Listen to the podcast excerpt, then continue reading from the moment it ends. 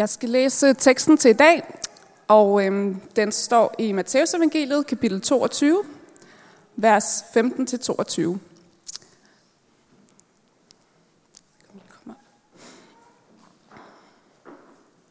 Yes. Der gik fejsererne hen og besluttede at fange Jesus i ord. De sendte deres disciple hen til ham sammen med herodianerne, og de sagde, Mester, vi ved, at øhm, du er sandro og lærer sandt om Guds vej, og ikke retter dig efter andre, for du gør ikke forskel på folk. Sig os, hvad du mener. Er det tilladt at give kejseren skat eller ej? Men Jesus gennemskudde deres ondskab og sagde, Hvorfor sætter I mig på prøve, I hyklere? Vis mig skattens mønt. De rakte ham en denar, og han spurgte dem, Hvis billede og indskrift er det? Kejseren svarede de, da sagde han til dem, så giv kejserens, hvad kejserens er, og Guds, hvad Guds er. Da de hørte det, undrede de sig og forlod ham og gik deres vej. Ja, øh, allerførst vil jeg sige, at mit øh, mobilnummer står her øh, på øh, slidet heroppe, så øh, hvis nogen af jer øh, har lyst til at, at sende et spørgsmål på sms til mig, øh, så er I velkommen til at gøre det. Øh, der vil blive øh, tid til lidt refleksion her efter prædiken, og øh, der er der måske også tid til, at jeg kan svare på et spørgsmål eller to der, og ellers så skal jeg nok svare øh, i løbet af, af dagen i øvrigt i hvert fald. Nu synes jeg lige, vi skal øh, bede sammen inden, prædiken, inden jeg prædiker. Kære Gud og far i himlen, jeg beder dig om, at du vil øh, hjælpe os til at, at samle vores tanker om, øh, om dit ord, og det du gerne vil øh, lære os i dag. Og øh, beder om, at du vil være nær ved din ånd, og øh, du vil tale til os. Hjælp os til at forstå, hvad du vil med, med den tekst, som vi lige har lyttet til. Amen. Ja, som Claus altså lige har været inde på, så vender vi i dag øh, tilbage til vores øh, gennemgang af Matteus evangeliet. Og min prædiken i dag, den er så den, øh, den første øh, af fire med hovedtemaet Q&A med Jesus. Og øh, det her Q&A med Jesus, det lyder måske meget hyggeligt, øh, men det er det nu ikke rigtigt. Fordi øh, vi dumper ned sådan lidt ind i kapitel 22, hvor vi øh, befinder os, øh, eller Jesus befinder sig i Jerusalem, få dage før han bliver korsfæstet. Og øh, der er situationen den, at øh, Jesu fjender, de så at sige, strammer nettet om ham.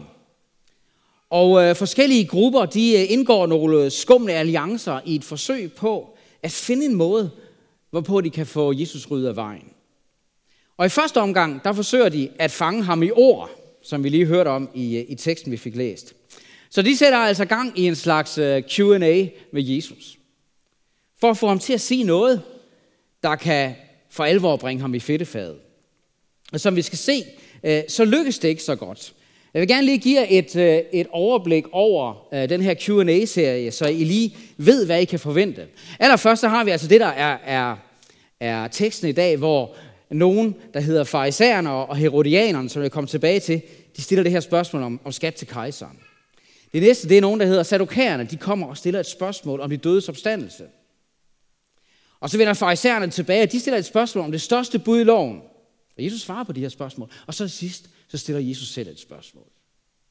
Han stiller et spørgsmål om, hvem Kristus, hvem Messias er. Hvem han er, og hvis søn han er. Det spørgsmål, det stiller Jesus. Det stiller dybest set et spørgsmål om, hvem han selv er, ikke også? Og det kan de ikke svare på. Det hele det ender med, at der står, ingen kunne svare ham et ord, og fra den dag turde heller, turde heller ingen længere spørge ham om noget. Det er det, I kan forvente af den her serie. Men altså først det her med at, at betale skat, som det skal handle om i dag. Om skat, kejseren og Gud, øh, som vi har kaldt det. Se, der er jo et vidigt hoved, der engang har sagt, at det eneste, der er sikkert her i livet, det er døden. Og så skatten. Øh, og det kan der jo være noget om. Der er i hvert fald ingen af os, der slipper for at dø. Og det er heller ikke så let at slippe for at betale skat, øh, selvom der er nogen, der prøver på det. De fleste af os tror jeg, at vi har nok et lidt blandet forhold til det her med at betale skat. På den ene side, så vil vi helst ikke betale for meget i skat. Det vil vi altså helst ikke. På den anden side, så vil vi heller nødig undvære alle de her goder, samfundsgoder, som skattesystemet giver os. Øh, så vi har det sådan lidt blandet med det. Dog så tror jeg, at de fleste af os har det sådan, det har jeg i hvert fald, at noget af det bedste, der findes i den her verden, det er at få penge tilbage i skat. Ikke? Hudli hud, ikke? Under alle omstændigheder, så, så, øhm, så tror jeg, at mange af os har lagt mærke til, at det her med skat og, og det danske skattetryk, og hvad pengene de skal bruges til, det er sådan et temmelig kontroversielt emne, som øh, der er mange meninger om. Men øh, blandt jøderne på Jesu tid, der var det ikke bare et kontroversielt emne. Det var et yderst betændt emne. Det var virkelig noget, der kunne sætte sindene i kog. Det var simpelthen et emne med decideret sprængstof i. Og det hang sammen med, at, øh, at jøderne de var under den romerske besættelsesmagt. Og romerne de havde indført, at øh, jøderne de skulle betale en årlig personskat til den romerske kejser. Og det kan jeg godt sige, at det var på ingen måde populært i det jødiske folk. Og jøderne de betalte bestemt ikke deres skat med god vilje og med glæde. Og det gjorde de ikke øh, for det første øh, af politiske grunde. Fordi det, alt det her med at skulle betale skat til den romerske kejser, det var jo et meget sådan konkret udtryk for, at de var underkastede, og de var undertrykt af de her forhatte romere. Men for det andet, så var der også religiøse grunde til det. For prøv at høre, skatten, den skulle betales med en romersk denar, som bar et billede af kejseren og en indskrift, der proklamerede kejserens guddommelighed. På den denar, vi hører om i teksten, der var der på forsiden indgraveret et billede af kejser Tiberius, og så en indskrift, der lød, kejser Tiberius, den guddommelige Augustus' søn. Og så på bagsiden, der var der, for at det ikke skulle være løgn, også et, et billede af kejserens mor Livia, som var afbildet som fredens gudinde, og med indskriften ypperste præst. Tak for kaffe, siger jeg bare. Altså, for enhver rettroende jøde, der var, der var det her meget, meget anstødeligt. Altså, altså tal om at være krænket. Jøderne, de var dybt krænket over det her. Fordi det første bud i loven, det var, du må ikke have andre guder end mig. Og det andet bud i loven, det var billedforbuddet. Du må ikke lave dig noget gudebillede. Kunne man så betale skat til kejseren med den her mønt, med god samvittighed, uden at bryde de første to bud i Moseloven? Dem, der fandt det kloge sådan at, at samarbejde med romerne, de sagde, ja, det kan man godt. Dem, der ønskede oprør mod romerne, de sagde, nej, det kan man ikke. Faktisk så havde nogle jøder cirka 25 år tidligere, netop som en reaktion imod øh, romernes skatteopkrævning, da de forsøgte at gøre oprør og hele det her oprør, det havde de gjort under sloganet. Den, der betaler skat til kejseren, anerkender samtidig kejseren som herre. Altså ikke herre med lille h, men herre med stort h. Den, der betaler skat til kejseren, anerkender kejserens guddommelighed, anerkender, at kejseren er Gud. Så de kan oprør. Oprøret det havde naturligvis været forgæves. Romerne, de var simpelthen alt, alt, alt for stærke, og de holdt jøderne i det her jerngreb. Men protesten og oprøret, det lå hele tiden og ulmede under overfladen. Så, så skattespørgsmål, det kan godt være, det, det kan være kontroversielt at rejse sådan et skattespørgsmål og en frokost her i Danmark en gang imellem, ikke? men skattespørgsmål, det var på en helt anden måde et mega sprængfarligt emne med både politiske og religiøse undertoner. Og flertallet i den jødiske befolkning dengang, det kan jeg godt sige, de betalte bestemt ikke deres skat til romerne med glæde. Deres skattefar, det var ikke bare, jeg kan ikke huske, hvad den danske skatteminister hedder lige nu, men deres skattefar, det var kejser Tiberius i Rom. Og han stod ikke ligefrem højt i meningsmålingerne hos jøderne. Og det er altså ligesom øh, baggrunden, vi lige sådan skal have med, ikke også, for ligesom at forstå det spørgsmål, Jesus han får i teksten. Er det tilladt at give kejseren skat eller ej? Altså, er det tilladt ifølge Guds lov, uden at bryde Guds lov? Og vi skal lægge mærke til her, hvem det er, der stiller spørgsmålet, og ikke mindst, hvad motivet til at stille spørgsmålet det er. Altså, vi er, vi er som sagt i Jerusalem i den sidste uge, i dagene op til, at Jesus overgives til romerne af sine fjender. Og på det her tidspunkt, der er Jesu fjender kun ude på én ting, og det er at få ryddet Jesus af vejen. Og her der nævnes der to grupper, som står bag spørgsmålet til Jesus. Det er farisæerne og så herodianerne. Og jeg skal ikke komme helt masse ind på det, men faktisk så læser vi allerede i begyndelsen, helt i begyndelsen af Markus evangeliet, allerede i kapitel 3 i Markus evangeliet, der står der, at farisæerne sammen med herodianerne havde truffet beslutning om at få Jesus slået ihjel. Det blev de ret hurtigt enige om. Og det er mærkeligt, fordi de her grupper, øh, to grupper, de var bestemt ikke sådan naturlige forbønsfælder.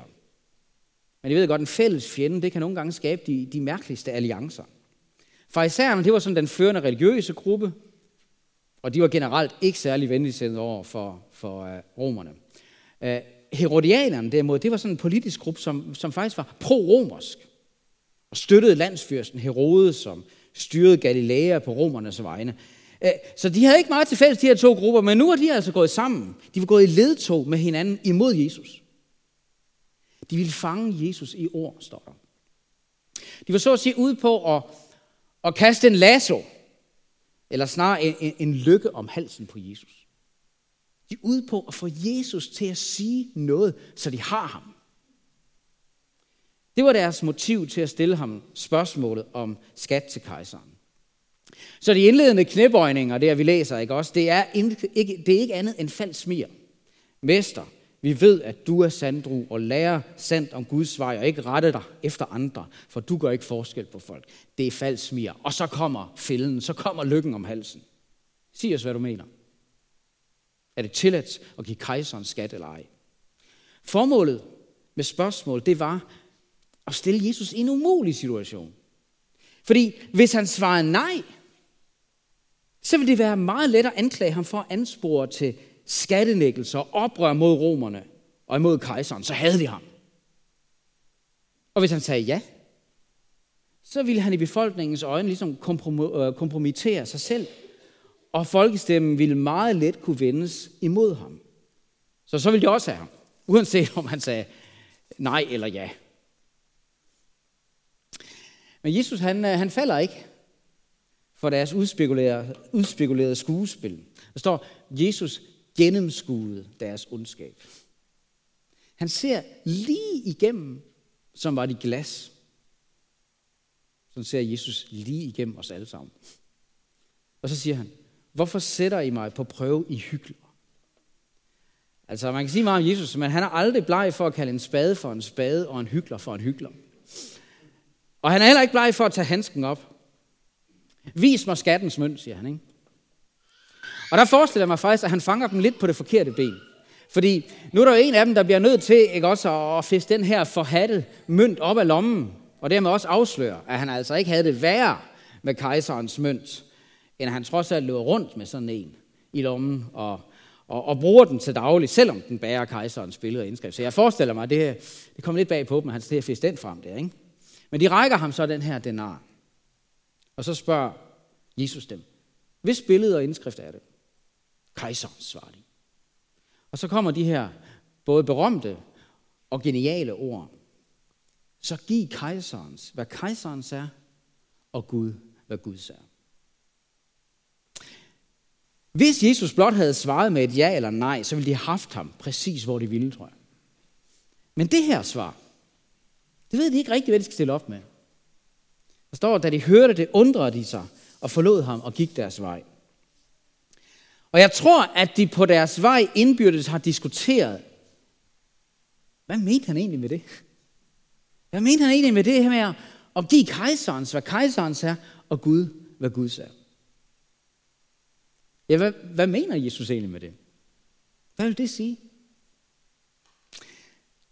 Fordi det er klart, at, at Jesus svar er ikke bare en smart måde sådan at glide af på spørgsmålet, uden virkelig at svare. Det er det ikke. Det er virkelig hans principielle svar på sagen.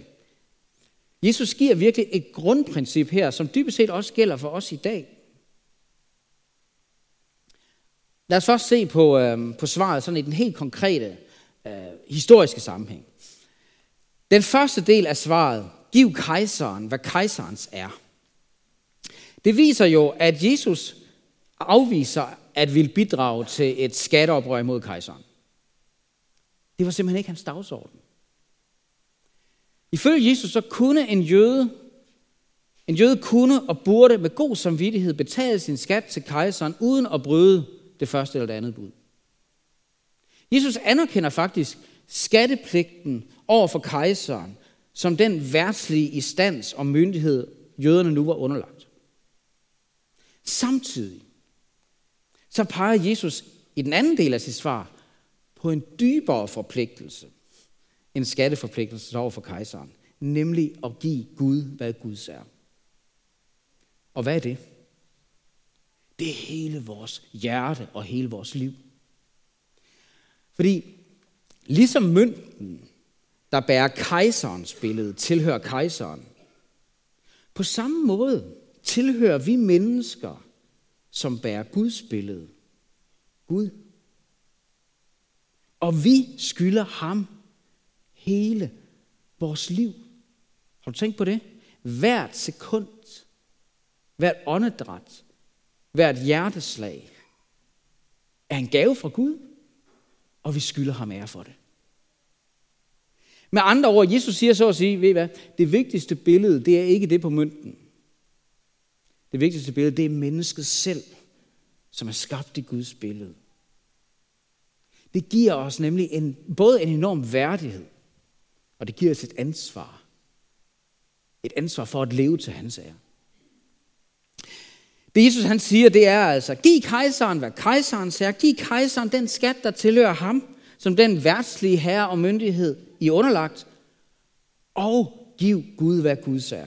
Giv jer selv og hele jeres liv til Gud, som den åndelige herre I tilhører, og som I skylder alt. Og tjen ham med hele jeres hjerte. Og se, det grundprincip, som Jesus her gør gældende, det handler altså om mere end blot at betale skat. Det har en videre betydning for, hvordan vi som tror på Jesus, vi som er kristne, skal leve her i verden. Og i forhold til det samfund, vi er en del af. Og Jesu ord her har dannet grundlag for tanken om, at en kristen er borger i to riger samtidig. For det første, så er vi borgere i et åndeligt rige, i Guds rige. Et rige, som ikke er den her verden. Et himmelsk rige, et evigt rige. Og deri, der ligger vores mest grundlæggende identitet og vores mest grundlæggende loyalitet. Den er over for Gud eller Kristus som vores skaber, vores frelser og vores herre. For det andet, så er vi samtidig også borgere i et værtsligt rige, som man siger. Et jordisk rige, et, et bestemt samfund med en bestemt politisk regering eller magt, som vi lever under. Vi har altså et dobbelt borgerskab. Og for os, som er danskere og som, som lever som, som kristne danskere, der gælder det, at vi både har et borgerskab i himlen, og så har vi samtidig et dansk statsborgerskab. Og grundprincippet i det her, det er, at det er Guds vilje, at vi skal bidrage positivt til det samfund, vi lever i og er borgere i. Blandt andet ved at betale vores skat. Og holde landets love. Og respektere den myndighed, vi lever under. Øhm, om en kristens forhold til, til myndighederne, der skriver Paulus, som det er sådan den klassiske tekst om det her, der skriver han øh, i Romerbrevet kapitel 13 noget, som er helt på linje med Jesu ord om at give kejseren, øh, hvad kejseren er, og, Guds, og Gud, hvad Guds er. Han skriver sådan her. Alle skal underordne sig under de myndigheder, som står over dem. For der findes ingen myndighed, som ikke er fra Gud, og de, som findes, er forordnet af Gud. Den, som sætter sig op imod dem, der har en myndighed, så derfor Guds ordning imod. Og de, der gør det, vil pådrage sig dom. De styrende skal jo ikke skræmme dem, der gør det gode, men dem, der gør det onde. Vil du slippe for at frygte myndighederne, så gør det gode, og du vil blive ros af dem. Fordi Guds tjener til dit eget bedste. Men gør du det onde, må du frygte. Ikke for ingenting bærer myndighederne svær. De er Guds tjenere og skal lade vreden ramme dem, der gør det onde. Derfor skal man underordne sig. Ikke kun for vredens, men også for samvittighedens skyld. Derfor betaler I også skat. Og de styrende er Guds tjenere, når de tager vare på det. Giv alle, hvad I skylder dem. Den, der har krav på skat, skat. Den, der har krav på tolv, tolv. Den, I skylder frygt, frygt. Og den, I skylder ære, ære. Der kunne siges meget om de her vers, det kommer jeg ikke til at gøre nu.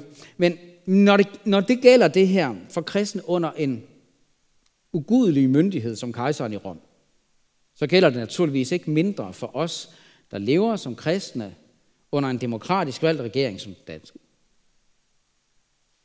Det er klart, der er dog en grænse for vores loyalitet og lydighed mod den myndighed, vi lever under. Og det er, hvis, hvis, hvis staten vil pålægge os at gøre noget, som vil være ulydighed mod Gud. Fordi det er også et grundlæggende bibelsk princip, at vi skal adlyde Gud mere end mennesker. Og derfor så kan det godt blive et lidt komplekst issue, det her. Og hvor, hvor er balancen og alt det, alt det der? Mit anlæg nu, det er bare sådan helt, helt e- enkelt og helt grundlæggende at sige, vi er altså borgere i de her to riger samtidig. Og så vil jeg gerne sige lidt også helt enkelt om det her med at leve som, som kristens samfundsborger. Bare lige nogle få principper, når det gælder det. For det første, det her med at leve som kristen samfundsborger, det handler for det første om at holde landets lov. Altså, at du har et himmelsk borgerskab, det fritager dig ikke for at overholde samfundets lov. Altså, hvis en kristen gør noget ulovligt, for eksempel begår butikstyveri, eller kører for stærkt og bliver stoppet af politiet, ja, så hjælper det altså ikke, at du siger, jamen jeg har syndernes forladelse. Hvis samfundet skulle regeres ud fra evangeliets princip om kærlighed og tilgivelse, så ville ret og retfærdighed hurtigt blive afløst af kaos i samfundet. I samfundet, der må loven regere.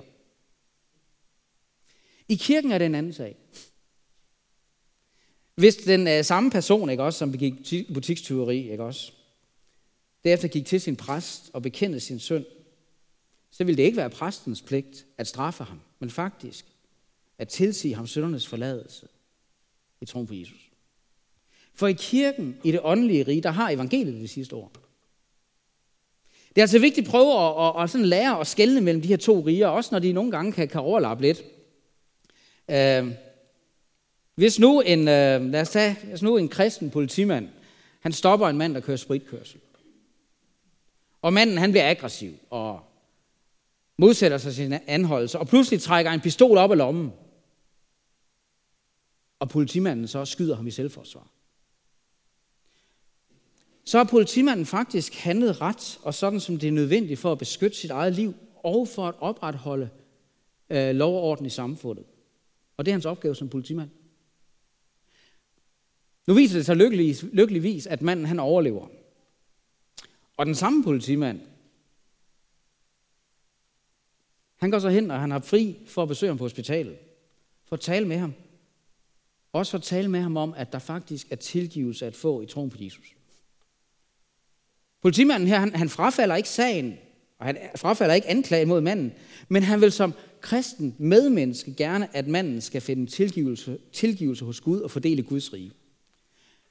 Den her politimand, han har faktisk helt handlet i overensstemmelse med princippet om at give kejseren, hvad kejseren er, og Gud, hvad Gud er. Så nogle gange så overlapper tingene også lidt, ikke?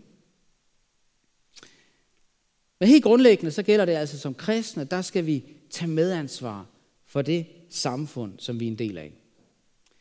Og det kan vi også gøre ved for eksempel at bruge vores stemmeret, når der er kommunalvalg eller folketingsvalg.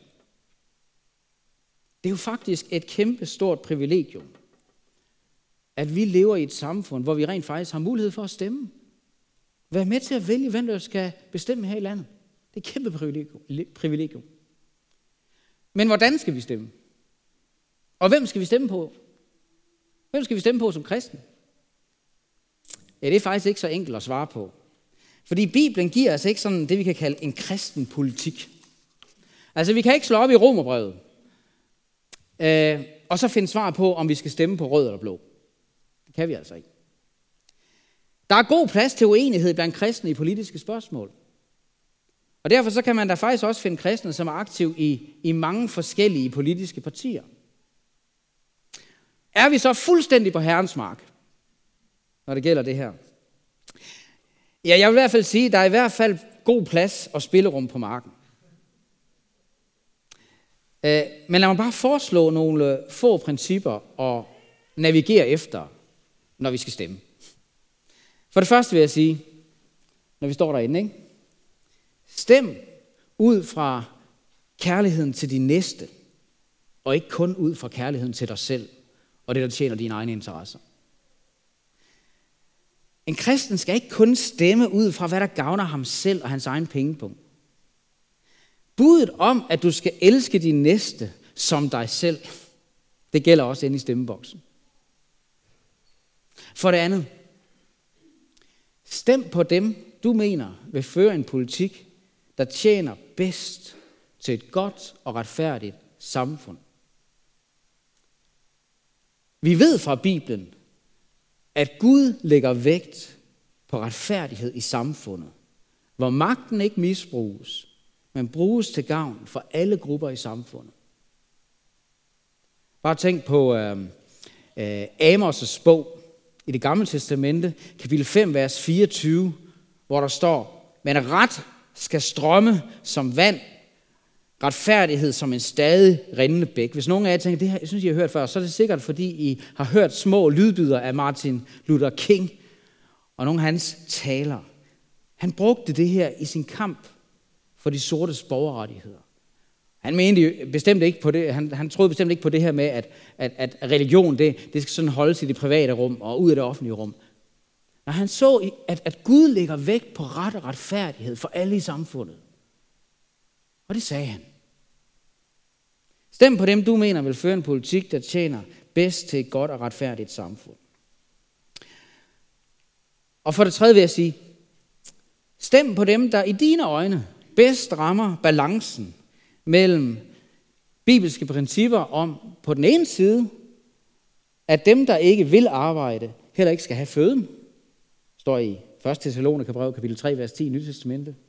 Og på den anden side, at man skal tage sig godt af de fattige og svage i samfundet og dem med færrest ressourcer. Stem på dem, du, tror, du mener bedst rammer den bibelske balance mellem det. Og så til allersidst. Bed. Bed for alle mennesker i samfundet, og ikke mindst dem i høje stillinger. Øhm, I 1. Øh, Timotheus brev, der skriver Paulus sådan her. Jeg formaner dig først af alt til bønder og anråbelser, forbønder og taksigelser for alle mennesker. Bed for konger og for alle i høje stillinger, så, kan vi, så vi kan leve et roligt og stille liv i al gudfrygtighed og agtværdighed. Det er godt at være sat hos Gud, hvor frelser, som vil, at alle mennesker skal frelses og komme til erkendelse af sandheden. Så bed. Bed for dem, der har fået magten betroet. Bed om, at de må få visdom fra Gud. Bed om, at de må lede samfundet på en god og retfærdig måde. Bed om, at vi må have gode, rolige kår her i landet. Og bed om, at vi også som kirke må have gode vilkår for at forkynde evangeliet, så mennesker kan blive frelst, som der står her, ikke? også som Gud vil, at alle mennesker skal. Og så vil jeg sige det sidst, så lad os i øvrigt se frem til, at den dag kommer, hvor den fuldkommende konge, han kommer igen. Jesus Kristus. Hvor han kommer med sit fuldkommende rige. Og hvor han vil skabe det fuldkommende samfund med fuldkommen retfærdighed og fred. Og der skal aldrig være ende på hans rige. Den dag, den kommer. Lad os bede sammen.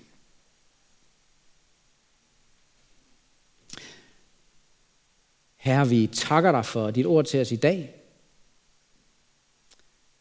Og beder om, at du vil øh, lære os ligesom at omsætte det i praksis og, og leve efter de principper, du har lært os i dag. Allermest så beder vi om, at du vil give os en, øh, en simpel tro på, enkel tro på dig som vores frelser, og en glæde over at kunne, øh, kunne leve i dit rige, samtidig med, at vi også er borgere i det samfund, vi er en del af her. Og vi beder for dem, der har fået magt betroet her i Danmark. Du vil hjælpe dem til at lede med visdom og efter din vilje. Hjælp os så til i det daglige at, at øh, være gode samfundsborgere, og hjælp os til at tjene vores medmennesker godt på en måde, som er, tjener til din ære. Det beder vi om i Jesu navn. Amen.